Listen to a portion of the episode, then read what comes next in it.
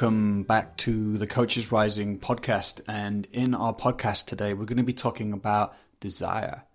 And I think this is such an important topic because we'll, we'll talk about the dopaminergic system, which is playing out uh, often unconsciously, uh, you know, a lot of the time. It's the system that has us, for example, um, choose certain foods over others.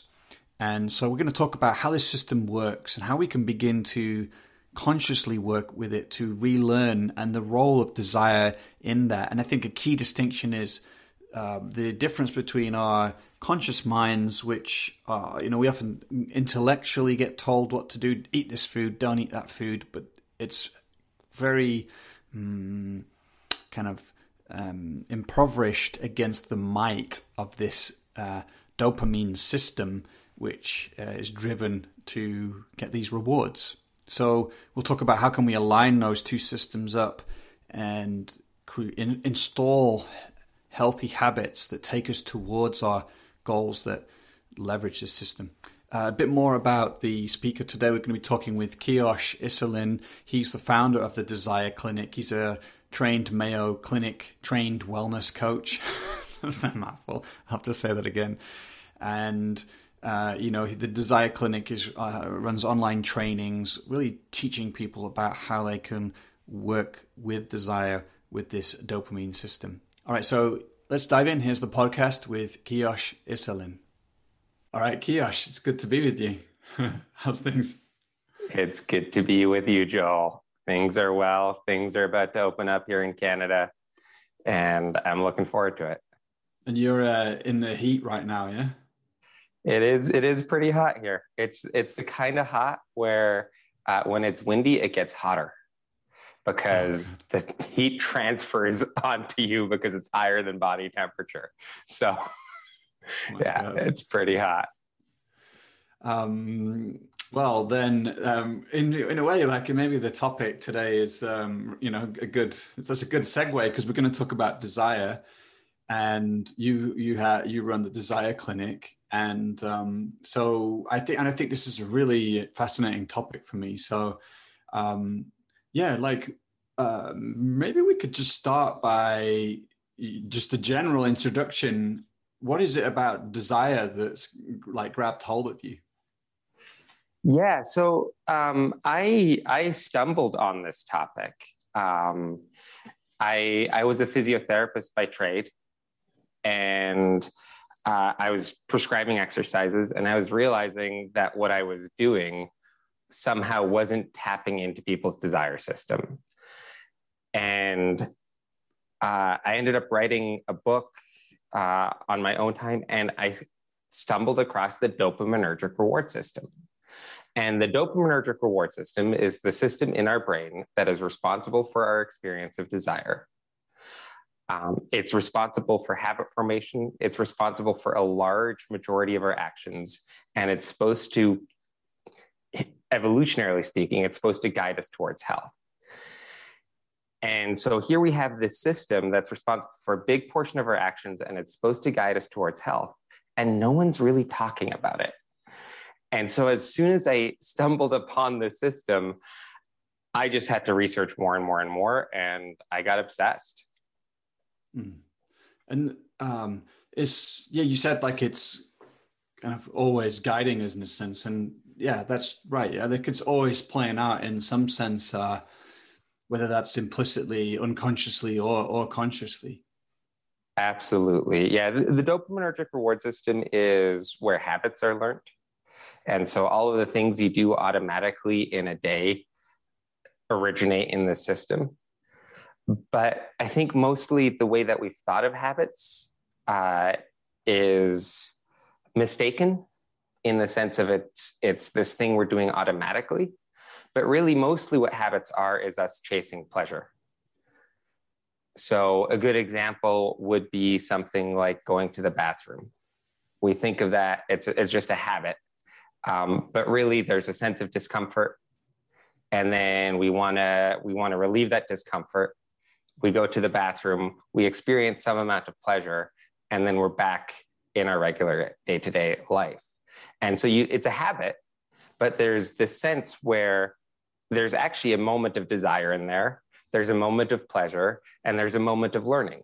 Because when you go to the bathroom, going to the bathroom is a learned behavior. And so the, this desire system is built into everyday tasks in ways that are just profound. Mm.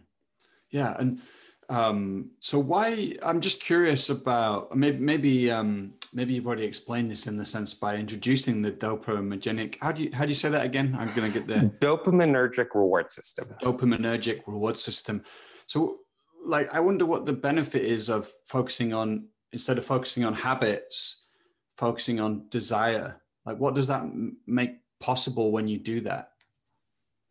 Oh, it, it, it completely changes how we think about habits. Um, because in the habit loop, we think of things wanting to do things automatically, right? And and in frankly, I think habits have been misunderstood.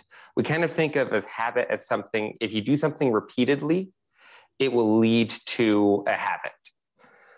The challenge with that is, let's say I poke myself in the shoulder 30 times every day at 6 a.m. And I do that for 30 days.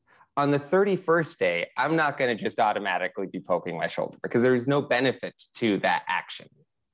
What a habit actually is, is when we've learned something new that, that's pleasurable. Hmm. And so a habit forms when it, it's not about repetitiveness, although repetitiveness helps what it's about is about the amount of dopamine that's released. So a drug addiction habit can be formed really, really quickly. But if we want to develop an, a healthy eating habit, we have to focus more on as much on pleasure as about doing it repetitively. Because pleasure is what releases the dopamine, which releases. So the focus changes completely. It's not about what you do automatically, it's about pleasure and it's about pursuing what you want. Well, I actually think that's a great, great opportunity to ask you about that. So, um, yeah, you know, of course, you mentioned there that that you know, the well, I get a sense there's bad habits that are pleasurable, like being a, a drug addict or you know, alcoholic or something like that, uh, or, or addictions of all kinds, perhaps. Or, um, but then, so how would you recommend people start to, you know, we could we could play around with different examples, but this healthy eating one I think is an interesting one um, how do you help people then start to work with their desire so that it creates like a positive habit, you know, that they can install? Absolutely. So first of all, this system is designed to learn what is healthy. That's what it's designed to do. So it's not like we're, we have to hack the system. All we have to do is we have to use it how it was intended to be used. That, that's not how it, to me, that's not how it feels sometimes, you know, it's just like, oh, for cake, sure. You know?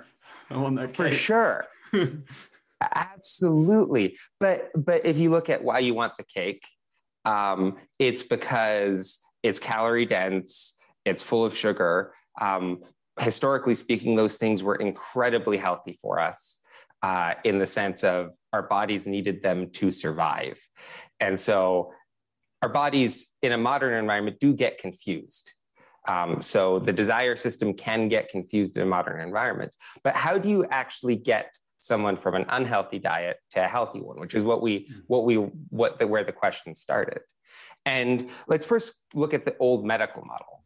Uh, the old medical model would be I have to tell you what to eat. I have to tell you to eat these and these and these and these and these foods. And then there's a constant battle between what you want and what you should be doing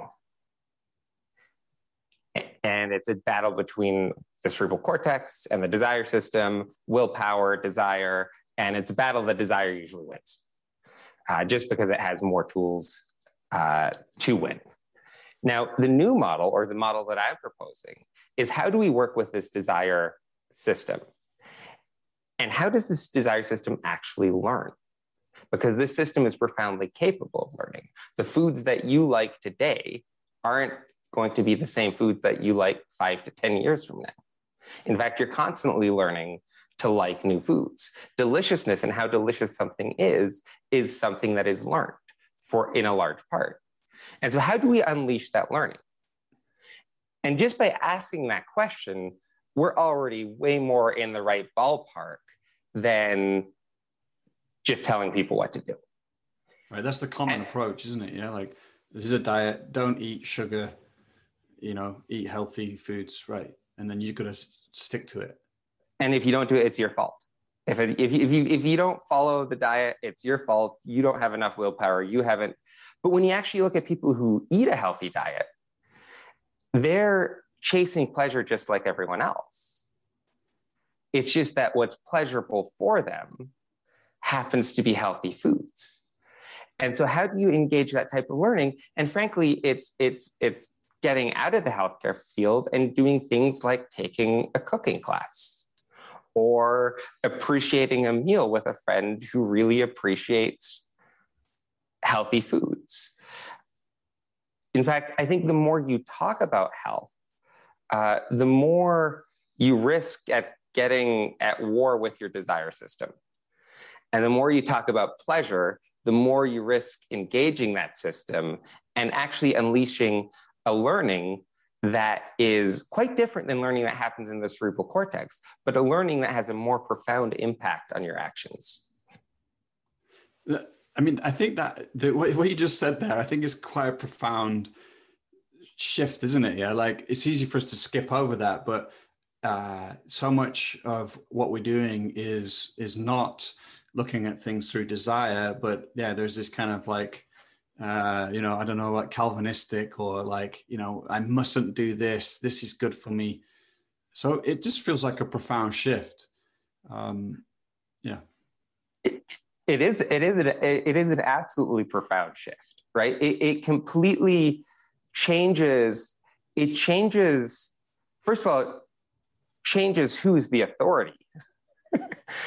um, because all of a sudden now we have to deal with this human we always had to deal with humans, but we thought of them as these this intellectual thing that is separate from the body that is guiding them. Um, but the authority of who is who knows what's healthy also changes. So now all of a sudden you're going from an expert uh, expert patient relationship to one where how do I unleash that client's full potential and how do I tap into this desire system that can actually identify what is healthy when it is working well? And this is why I'm on this podcast as well, right? Because the coaching model is so much more effective at this than the old medical model of telling people what to do. Right. Yeah. Yeah, I think there's there's a lot in that, um, and I want to talk about that. But I want to make sure, just to take that example, because you know, um, we can say like, oh, once you focus on desire, then suddenly um, someone's going to start making healthy choices. But I'm like, oh no, wait a minute. I think we need to unpack that. You know, so you said like, oh, if they go to a cooking class, for example. So I'm hearing, I'm hearing that um, there are certain choices that might emerge once they have a conversation about their desire. But I want to make sure we we like really unpack um, how because yeah, like there must be a conversation about because somebody might say, I want to, my desire is to eat loads of cakes. I love eating cakes. So I'm going to go yeah. to the bakery. So, how do you help them make healthy choices? So, so first of all, I absolutely love the question. Um, second of all, I am the last person who is like all about following desire. Um, it's not it's not about just following your desire nilly willy and and everything's easy. What I'm all about is understanding how desire makes mistakes.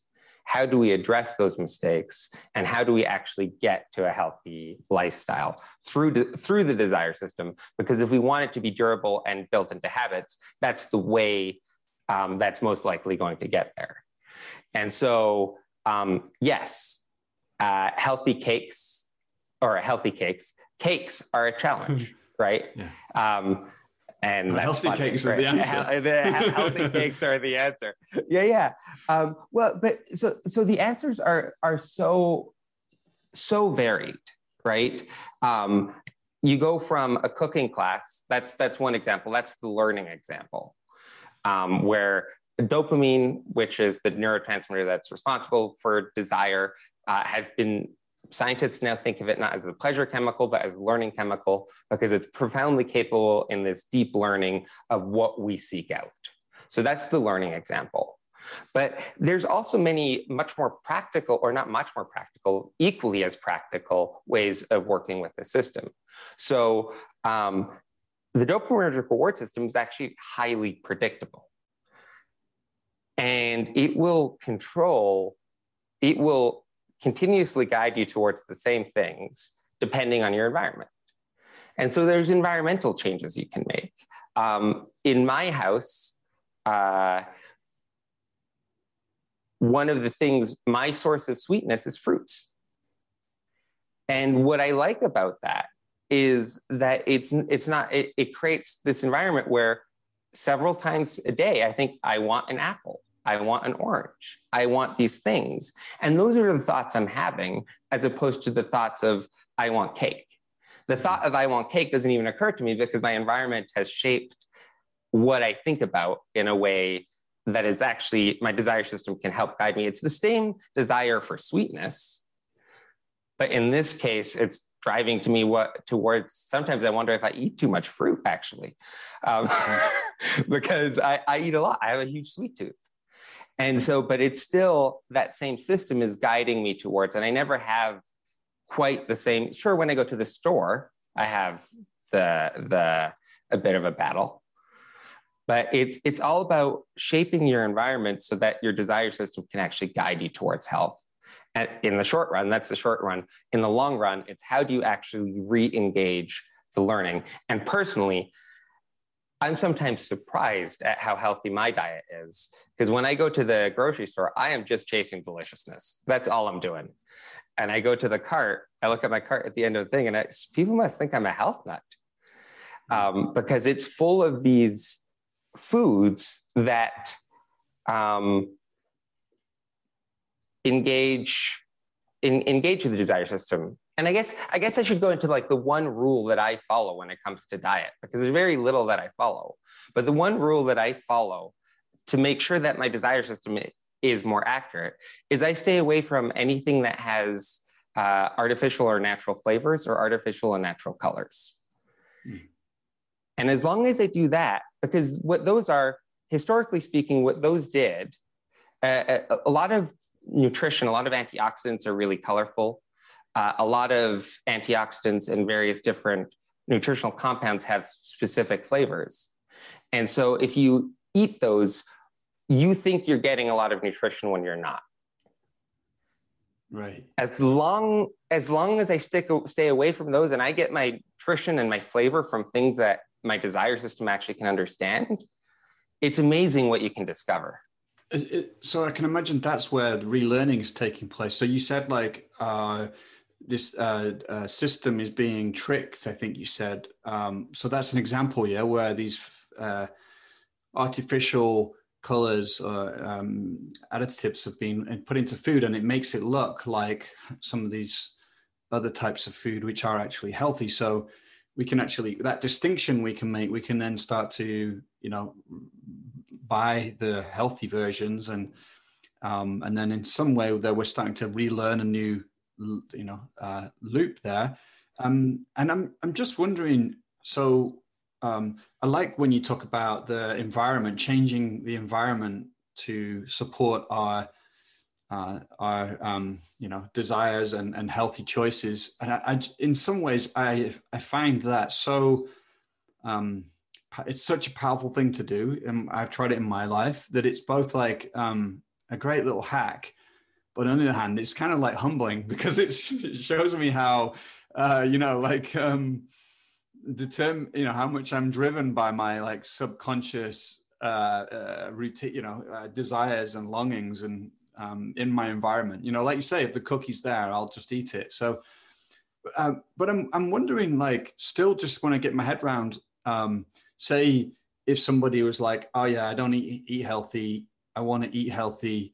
Um, how you might recommend they start to make that transition? Would would it involve in some way a conversation about your desire? You know, like what do you what do you really want in your life?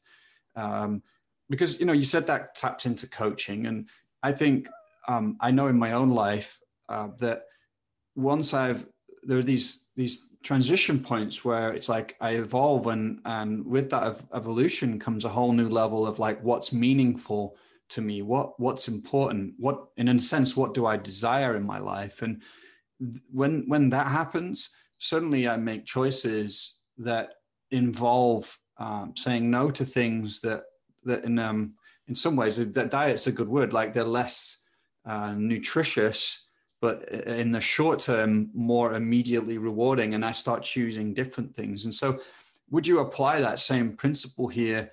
You know somebody wants to uh, like why why yeah, yeah you're really asking them like what do you desire? And then it, building structures out from there. It's it's a it's a very very good question. And here's where i think it's really important to be precise with language. Right. Because uh, I don't consider that long term desire to be quite desire. I can t- consider that to be more vision. This is where I want to go um, in a great vision, but it doesn't tap into the dopaminergic reward system in, in exactly the same way. Now, vision is exceptionally important, and and getting that vision correct. And when I work with a client, the first thing I do is we get the vision out there so that we know what we're aiming for and it's and it's a vision it's not a vision of going to the gym three times and and eating healthy food it's a vision of eating delicious food and being active in my life and living this life so like getting that vision right is really really important and getting in a way so that i can tap into the desire system in the short run is is important and so for me that long term desire, even though we use the word desire and it's an appropriate use of the word, that's not how I use that word. Um, that's vision statement. Desire is the mechanism that helps us get there on the day to day basis. No, that's super helpful. That's that's a fantastic distinction for me. So then, yeah, basically, you're really looking at like this, you know, very immediate day to day kind of um, uh, structure or, or like how, how we can set up our environment like what, what so what um yeah could you and then i think you know we could look at an example like i know we we mentioned like procrastination before we started recording uh, but we just stay with the food example. Uh, what would be some more uh, ways that you might help someone to make healthy choices? Is it is it all about environment stocking the cupboards with the right foods? Um, so so i mean there's just so there's just so many ways. And in the end they're also really really simple like it's it's it's it's it's both. But so the main thing is first getting the intellectual framework right. So um, I, I offer a three week workshop where we actually dive into the system that is responsible for guiding us towards nutrition we dive into the information that our senses can provide us about our food. We dive into how that ties into the dopaminergic reward system and how we learn new delicious foods and look at the science behind how the system that we already have to identify what is healthy works. So that to me, getting the intellectual framework, and I'm I'm kind of an intellectual dude, dude, but getting the intellectual framework right is really important to start out with. Um, and then that opens up all all the other different avenues. But in the end, it's it's it's so painfully simple as well, right? Uh, if you if you uh, look at, I mean, right now I'm doing this in a coaching environment. When I so I just look at people and I help people with their everyday things. What in this environment? It's very specific and very to the person oriented right? It depends what cooking class is in their environment. It depends maybe they even have a mom that likes to cook or maybe they have a friend that loves to cook. Maybe and it's all about building those structures so that desire can learn. And that learning happens in the background. You don't even know it's happening. But what it, it can profoundly change what you eat over a course of time. And and so it's both really simple and and incredibly complex all at the same time. Yeah. Yeah. No, uh, sorry. I go. Yeah. No. No. No. Go for it. Uh, I want to. Then it makes me curious about. You know, you said that learning's going on in the background. Um, what What is that learning? Like, is it is it you know uh, neuroplasticity? Is it you know, could you say, could you like unpack that learning a bit more? What's yeah. going on so, inside of us? So, an average grocery store has 45,000 items. You can't possibly pay attention to 45,000 items. It's, it's, it's not humanly possible. And so, what you will do when you go into a grocery store is you will focus on the items that you know have released dopamine in the past. And you can test this for yourself. You can go into a grocery store and you can look at how someone else shops. What they pay attention to is completely different than what you pay attention to. As me and my wife go, you know, it's the, yeah, even there's difference there, yeah. Even differences there. And so the learning that we're talking about is the learning of what you pay attention to.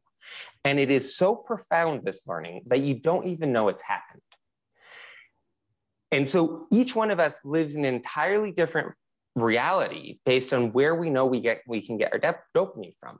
So in that desire pleasure learning loop that I think we mentioned at the beginning of, of the show, um, there's a cue followed by an action, followed by a reward, followed by the learning of the cue. And the cue is just whatever that is in your environment. So we look at the, the world through a profoundly functional lens. And it's a lens that we learn through this dopaminergic reward system. And so, literally, what you pay attention to will change, which is your reality will change as you do these new things. And, and, and it, it, it sounds like it, it, it's profound, but if you take an Italian cooking class, next time you go, go to the grocery store, you're going to pay attention to slightly different foods. It's, it's just going to happen. And you don't even know that happens. And so the more we can engage that kind of learning, then health becomes as easy as doing exactly what you want to do. Right. Yeah. Yeah, that's great. And and so just to so you said that the cue, then the cue would be either the cake or the apple. Is that right? And then yes, uh, there would be the action of b- buying the cake or the apple, eating it, uh, and then the reward would be feeling the dopamine, and then the, then that would reinforce that next time I see that cue again. So it's kind of like a yeah, like a habit loop, like we said. Yeah, it's a habit loop, right? So you, I go into the grocery store. What do I look for? I look, hey, how good is how good do the oranges look? How good do the apples look? How good does this look? How does how does that look? And I'll look for it, and I'll I'll, I'll try and find the best version of that but someone else going into a grocery store might have an entirely different experience. They might not even notice that there's even oranges in that grocery store, right? Like they that that it, and so it, it's yeah, exactly. It's that loop that that engages this learning that is so profound we don't even know it's happening. Right. And um, if we could like you know we uh, focused a lot on food in our conversation today, and I can see like there's a really practical application there. But I also get super curious about how can you extract the learning there from food and apply it to other areas of our life. For example, uh, you know, we we we already mentioned this example of procrastination. So um, yeah, I don't know if you got any initial thoughts on that, but I'd love to explore that that same desire loop, but applied to something like a procrastination? Because I know a lot of people listening, I mean, uh, we all suffer from procrastination, and coaches are often helping clients to get into action around the things that matter to them most. So, yeah. Absolutely. So, um, sometimes I, I, I have to laugh because, like, this the dopaminergic reward system depends on where you get your numbers from, but it's responsible for a large majority of our actions. I would say anywhere in the 90, 95% range. It is driving a lot of what we do. And so understanding how this system works has impact on all areas of life, period. Uh, now, uh, and I explore at the Desire Clinic, I explore a lot of these areas. And how do you actually tap into this system in the various different ways? How do you do it with exercise? How do you do it with procrastination? Um, I don't treat addictions per se, uh, because especially extreme addictions, because the uh, it gets more complex because that system is seriously hijacked. But with sl- smaller addictions, that's something that I can deal with if it's not overtaking your life, right? And so this system has a huge impact on basically every area of life. And diving into how this system works in these various areas is super fascinating. And I can't wait to get to procrastination. So let's dive right in. yeah. So yeah. Um, well, then where where would you? How would you start to work with someone who came in and said, you know, I, I want to um, write that book or uh, build a website or you know, I want to get out and find clients, uh, whatever it is, you know, and then like, and I just keep, um, you know, I sit in my desk in the morning and then I'm surfing the web and then I start cleaning my house. You know, suddenly I found that uh, desire to clean the house. I don't know where that came from. So yeah, yeah, what, yeah. No, it's. A, Absolutely. And it's wonderful how the desire system can reroute you into all kinds of different ways. Right, right. Yeah. Fix that shelf that, you know, I've been seven months in the. Yeah. Absolutely. So, yeah, where would you start with somebody uh, yeah, I, I know, with, I know the educational that. process, yeah, would be probably important, but yeah. Yeah. So let, let's start, let's start with, let's think about procrastination. And so uh, the first thing is people tend to blame themselves. If only I was more motivated, then I would write the book, then I would do this. Same pattern applies to diet. If only I was a more motivated, I would eat healthier. Same applies to exercise. If only if only I was a different person, then I would not procrastinate. And the solution to me not procrastinating is me becoming a different person and like me not being such a bad person is basically is basically how it feels, right? Uh, and so the the first step is to get out of that mindset and to start to look at the structures that cause people to procrastinate.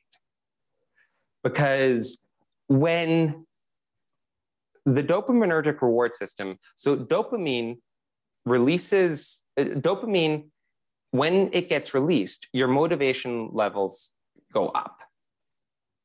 When you know something will release dopamine, you will be highly motivated to pursue that thing.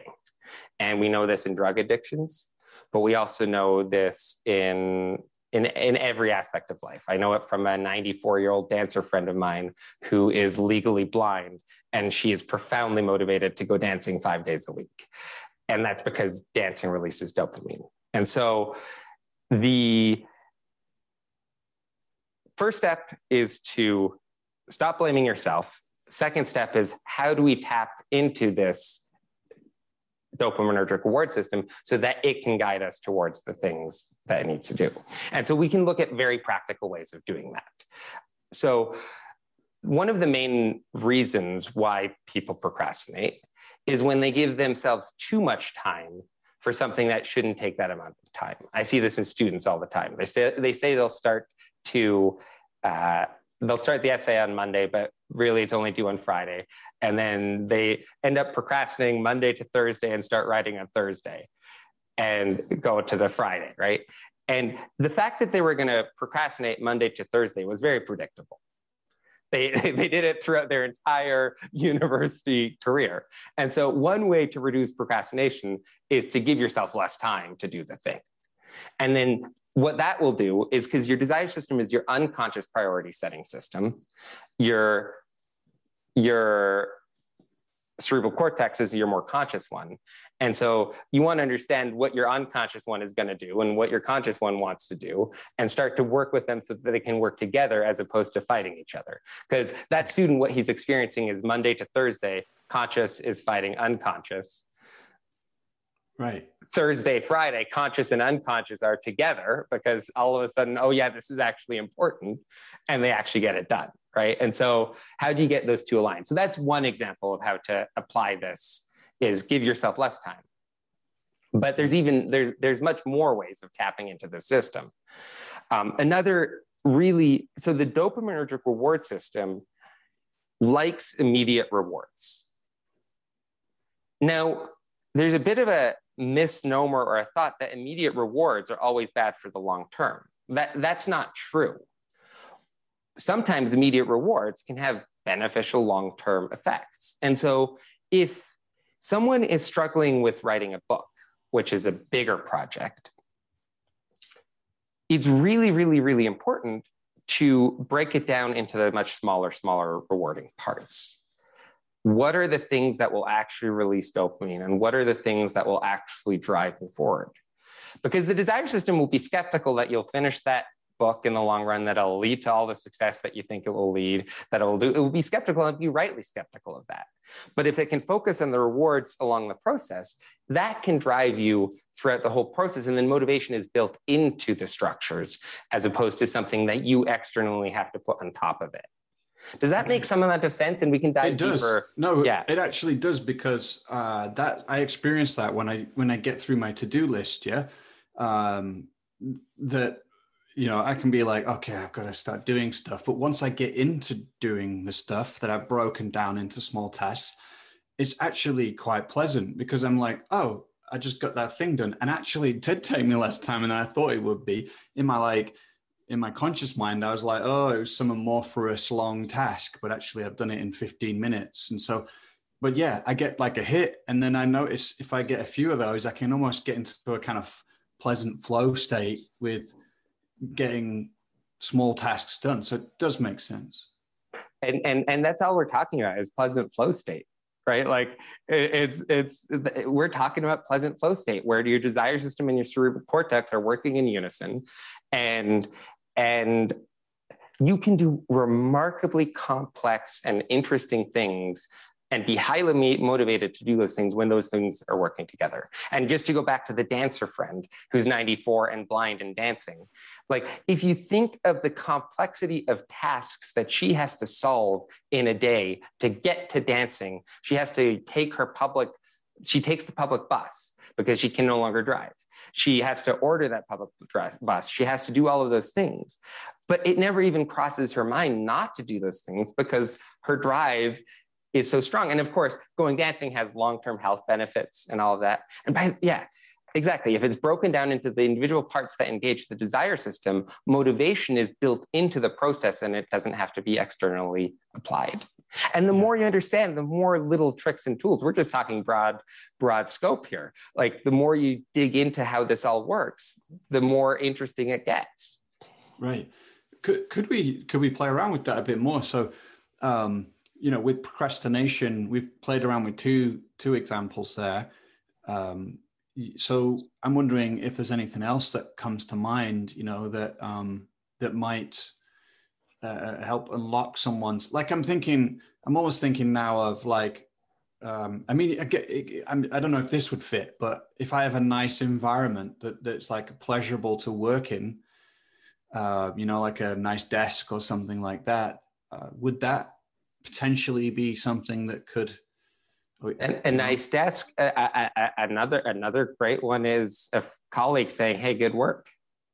Right yeah that, that, that's an immediate hit of dopamine right like um, that's social approval we're a social species uh, that's why the like button has taken off on every social media network is because we think it's good for our survival when we get likes uh, it gets that little dopamine hit and engages us. And I, so this dopamine system is so powerful that like, yeah. So, and, it, and, and of, of course, yeah, of course, companies are constantly trying to get to release dopamine because then we'll use their products more. Right? right? And so there's a drive towards that. And so if we can build that into our day to day life so that we get the dopamine from the things that actually matter to us. Yeah. So getting nice. getting a colleague to review it would be a good one. Uh, it's it's all common sense stuff, but like so another another one. Let's go into another one that I that I often play with, and it all has to do with the relationship between conscious and unconscious. So I consider the cerebral cortex to be our conscious priority setting system, and the desire system to be the unconscious priority setting system. Sometimes there are certain tasks that the desire system won't fully understand if you want to get those tasks done, you got to give the conscious system at least a fighting chance. One of the ways to do that is to actually put it in your schedule.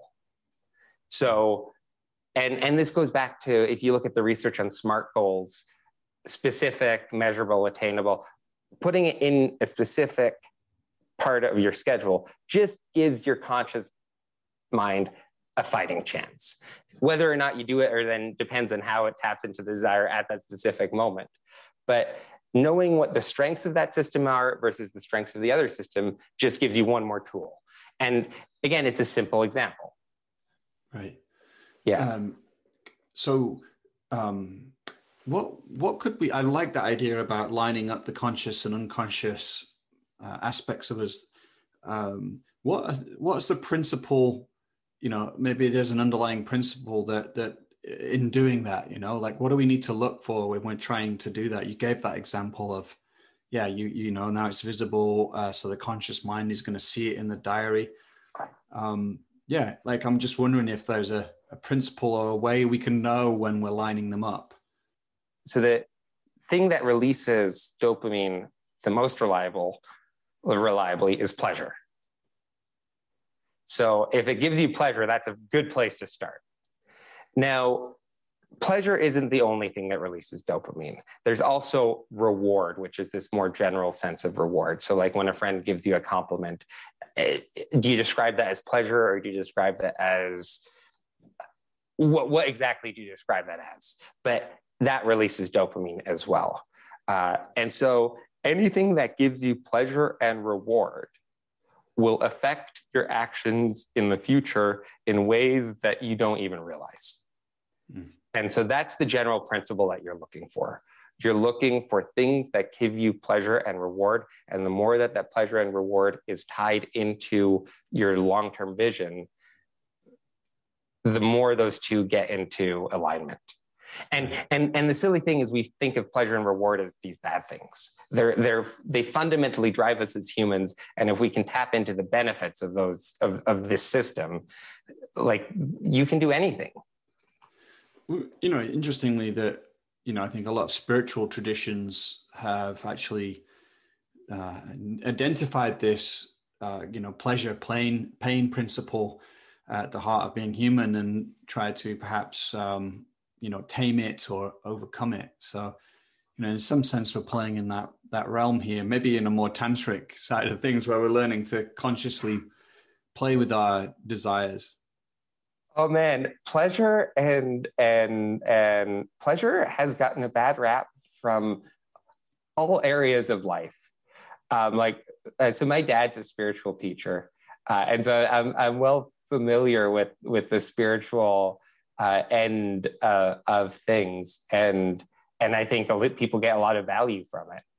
Um, but if if you look closer, like even in the Christian tradition, uh, there's the Calvinist tradition, but then there's also the there's a sect of Christians that believe in pursuing pleasure, uh, and and so yeah, uh, there's this, and I, I, think the reason why desire and pleasure get a bad rap is because they they do bring us to this place where we're no longer fully in control.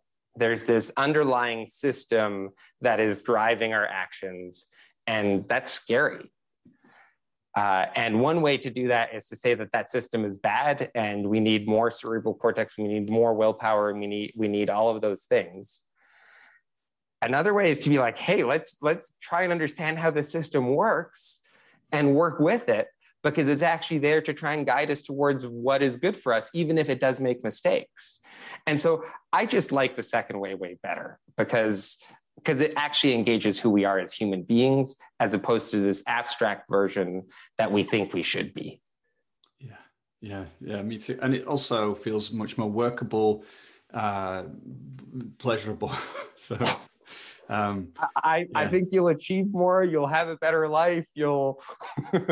you'll you'll actually yeah like i i just think it's i think it's just more effective more enjoyable more and that's not to take anything away from engaging in spiritual pursuits and doing all of those things but we're talking about specific behavior change and i just think we need to engage the desire system to make that happen Well, and also I think you can leverage those same the same principle in you know, for example, meditation practice. I'm pretty sure that's why I, I kept up my meditation practice for years was because I also found it enjoyable. You know, there were certainly Absolutely. moments where it wasn't, and uh, sometimes it brought up stuff that I had to process that wasn't enjoyable. But overall, you know, it created a like joy, a subtle joy or pleasure, clarity. Absolutely. So yeah. And, and, so for me, like, because my dad was a spiritual teacher, the last thing I ever wanted to do was meditate. Um, because you know, like, it, and and so, uh, for me, but that doesn't mean like I know the scientific benefits of meditation. I know how good it is, and and I I knew I was slightly wrong. But for me, I get those mindful moments. Uh, drinking a cup of tea because my cup of tea is different every day because it's steeped at different temperatures. It's steeped for slightly different times. Maybe I'm using a different tea. Maybe I'm using, and the subtlety and complexity of reality that I can discover if I'm just paying attention is beautiful. And, and if I do that in the morning, some people would call it meditation. Um, some people would call it something else. I don't, I don't care what you call it. But if I do that in the morning, my day is better throughout most of the day. And so there's so many different ways. And so for me, that one is a more direct. For me personally, that was a more direct tap into the desire system than meditation was. But it's it's the same same ballpark. Mm. Yeah. Yeah. Right.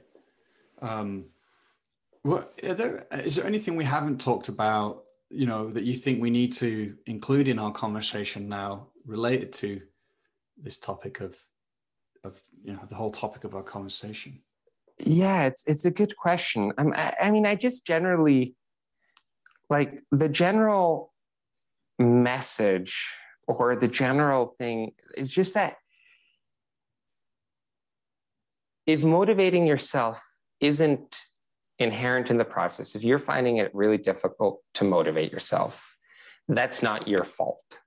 And thinking of it as your fault regardless of what area in life this is, is usually not that useful an approach to actually getting yourself motivated. And to start to think of ways of how do you move from that world of self blame to one where you're embracing your full humanity and everything that drives you and stop blaming yourself and start actually working on these things that's the general picture. I think we covered it already, but mm. yeah. Yeah, I, I think that's a, that's probably a beautiful place to bring our conversation to a close. And um, I actually think it's a it's a really important message. You know, as we as we learn, that's my general sense. Like as we learn more and more uh, from neuroscience about how we work, there's a sense of compassion that can arise uh, I've seen this in spiritual communities too, where an understanding of trauma has actually led people to stop chastising themselves for responding in certain ways in certain experiences in their life. And it feels the same way here. It's like actually we can become much more compassionate and skillful in the process. So I, I, I think it's a really beautiful message. Yeah. Yeah, and there's this myth that that behavior change is hard, hmm. and it's it's not. Like there's there's behavior change that we've all participated in the last 10, 15 years. We never even intended to. It, it's affected us to the point where we spend two or three hours a day doing this thing. Meanwhile, meanwhile, uh, we can't get people to exercise for 15 minutes a day and and you know what i'm talking about the two or three hours a day. It's it's the cell phone right? Like mm-hmm. it, it just taps into the, the desire system. And and we're trying to not do it right? And so there's this myth that this is all really really hard. And it's not that there aren't things that are hard in the process of getting there. There's all kinds of ways that things can be hard in the process. And boy, do I want to d- dive into that hardness as well, if that's what's coming up. Mm. But in the long run, the easier we make it on ourselves, the better. Mm. yeah. and the more powerful the change actually is. Actually, uh, makes me think of what might be on the horizon. I I've forgotten the guy's name who speaks a lot about um, the social network, uh, you know, Facebook and things, and how our phones have um, been designed to hijack our dopamine system. Um, damn. Anyway, but uh, I'm just it makes me think about positive. Uh, you know, in, in the in line with our conversation today, the kind of technology that might arise that could take us in positive directions through working with our dopamine system. So yeah, absolutely. The the the the I, I just heard of a credit card company that because because as a company the way you make money is to tap in this dopaminergic reward system this is what drives uh, human behavior that's why you you see food commercials that show you the burger that's why you see everyone is trying to tap into this dopamine system which over time has meant that this dopaminergic reward system is getting hijacked more and more so by companies to for their end. And so like there is a big structural problem uh, at heart here. And to fight it as an ind- individual is is is difficult. And the more we can get together and do this as a society and find ways to tap into how we actually work i'm all for that. If anyone has any ideas they want to run by me they can they can book a free consultation on my website uh, or anything like that. If you have any ideas whatsoever, run them by me. I love talking about this stuff. And the more we can get a whole community on board, the happier I am. Yeah. Yeah. Nice. Nice. Um, yeah, that's cool. That's cool.